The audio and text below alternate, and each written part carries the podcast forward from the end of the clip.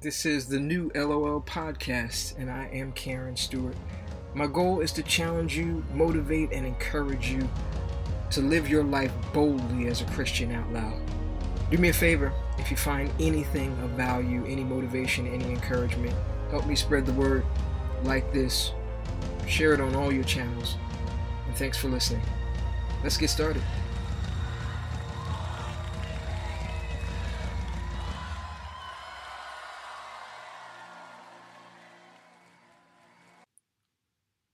So uh, I wrote a book in 2015, and it, it, wasn't because I had some grand visions of being some great uh, best-selling author, but I wrote the book because God challenged me with the reality about myself that I had carefully built a life of hiding in plain sight even though I had been preaching since I was 15 years old, there were people around me every single day who didn't even know that I was a Christian.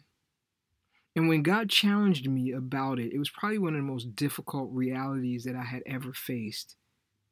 Because I never really thought about it that way, that I was hiding out and didn't really want to be seen or known outside of my church life and world as a Christian. And you know how it is when God brings something to your attention and you're instantly convicted about it. It's like you need to sit with it and process it for a minute. And it was an unfolding revelation for me that I had to sit with for some time. Could it be possible that I was actually ashamed of Christ? I was certainly hiding out and doing everything that I could not to be seen but it wasn't because I was ashamed of him, I was ashamed of me. And I won't go through the whole story in detail because it's all in the first part of the book. It's a short book, but it talks about how I got to that point. But at the core of it, I didn't want to be identified outside of my church life as a Christian because I felt like I was unworthy and my underperforming life would bring a reproach or an embarrassment on the kingdom of God. I didn't want to make Jesus look bad because of the mediocre way that I lived. I couldn't see anything about myself that gave me any sense of pride about being a Christian. There was nothing that I felt like that I had done that could be considered like a badge of honor or some kind of validation or proof that my life was worthwhile enough to live boldly out loud as a Christian. And without even realizing it, I had formed and was living in an identity crisis. So, yes, even though I started preaching when I was 15 years old, and that's not normal. Yes, I got licensed when I was 16 years old, also not really normal. Yes, I preached all over the world without any kind of self promotion whatsoever. And yes, I was off- offered multiple full time ministry roles and leadership positions in multiple locations in and, and, and around the world before I was even 30. All of that was true. But then, you know, I never graduated from college. In fact, I was expelled from college after one semester, which is funny to me now. Uh, I never went to seminary. I never felt that I had done anything meaningful enough to have earned the right or the privilege of representing the King of Kings and the Lord of Lords and the kingdom of God.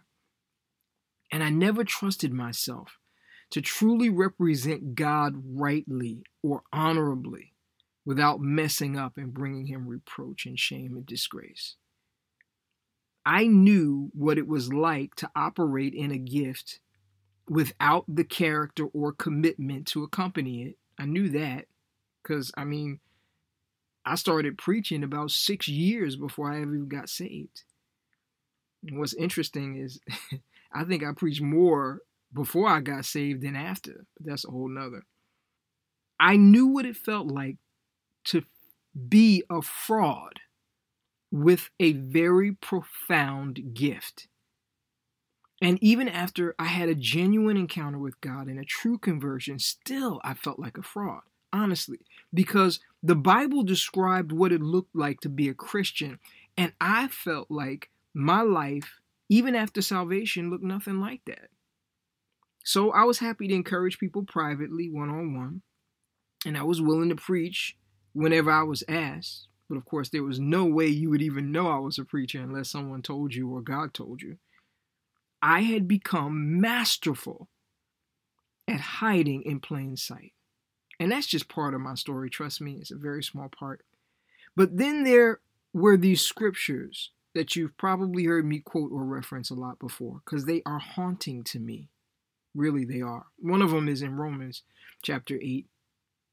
And it says, The anxious longing, or some translations say, the earnest expectation of all creation waits eagerly for the revealing of the sons of God.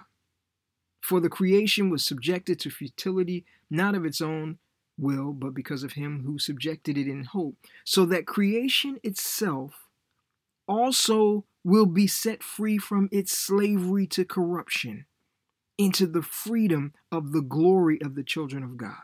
I find that staggering. Check this out. Creation itself is not waiting for Jesus to return. Creation itself is waiting for the sons of God to appear. Creation is waiting for us to show up and be revealed as who and what we really are so that it can be freed from the slavery and the corruption that holds it down to this day. That's mind blowing to me. In verse 16, that same chapter says this The Spirit Himself bears witness with our spirit that we are the sons of God. So the Spirit of God within us already confirms who we are. But for some reason, we just can't believe it and we just can't seem to live like it. And the whole earth not waiting for Jesus. That's crazy. They're waiting for us to know who we are and to show up and be who we are in the earth. What does that even look like? Here's another mind twisting scripture. This one twists my brain. First one was Paul, this one is John in 1 John 4 17. John said this By this love is perfected with us that we may have confidence in the day of judgment. Check this out. Because as he is, so also are we in this world. So this is what it says As Jesus is, so are we in this world. It's crazy. Don't you think that's crazy? You probably remember in another podcast, I mentioned to you that when people first started being called Christians, it was not like a badge of honor. It was kind of like a diss, it was an insult.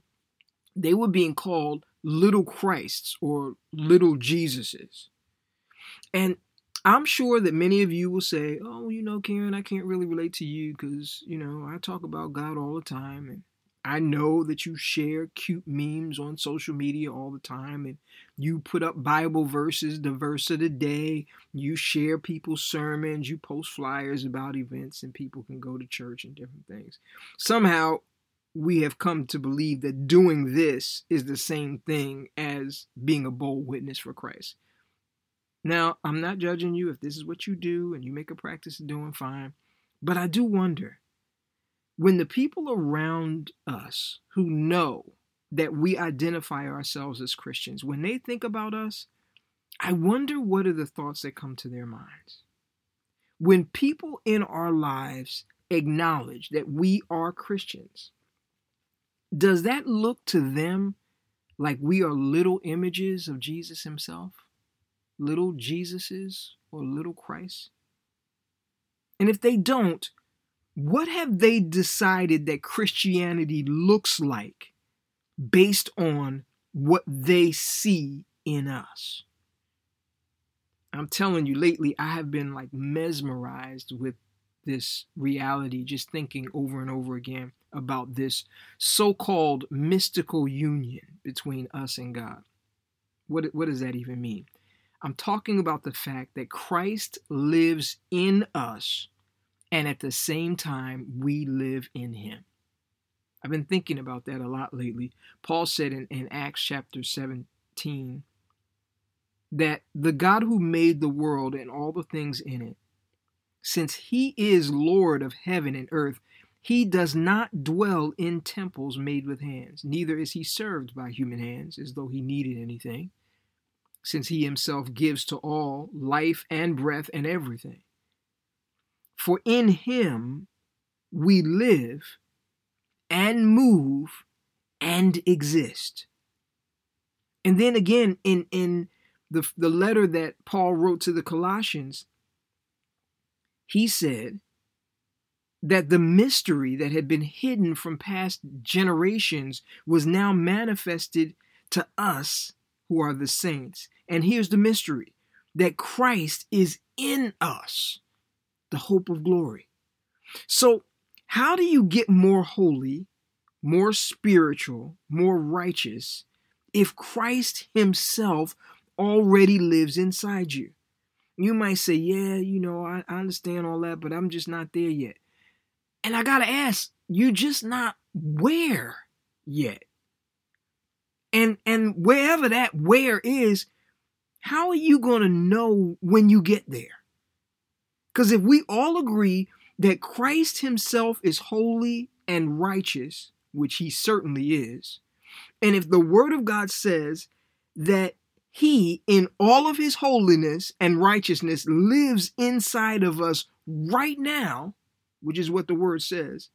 But what comes out of us is maybe neither holy nor righteous. Then we need to sit with that for a minute and sit with the Lord and ask Him, what exactly does that mean? And I've had people over the years challenge me and say, well, you know, nobody's perfect, which is true. But if the perfect Holy One lives inside of me, that begs the question what else am I putting in me that is drowning out the reality of His indwelling power and His presence and His witness from me?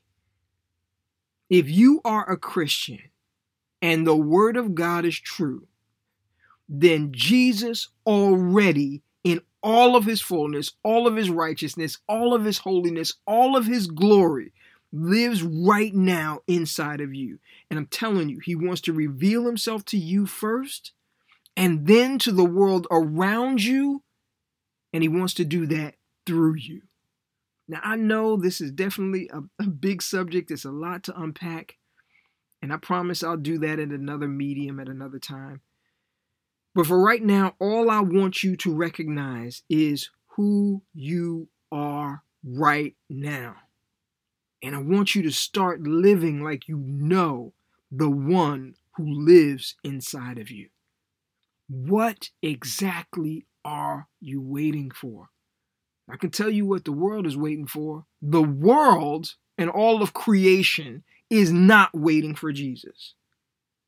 All of creation is waiting for you to show up and be Christ in the earth his hands, his feet, his arms, his heart, his love, and to free it from the bondage of slavery and corruption, just like we've been freed.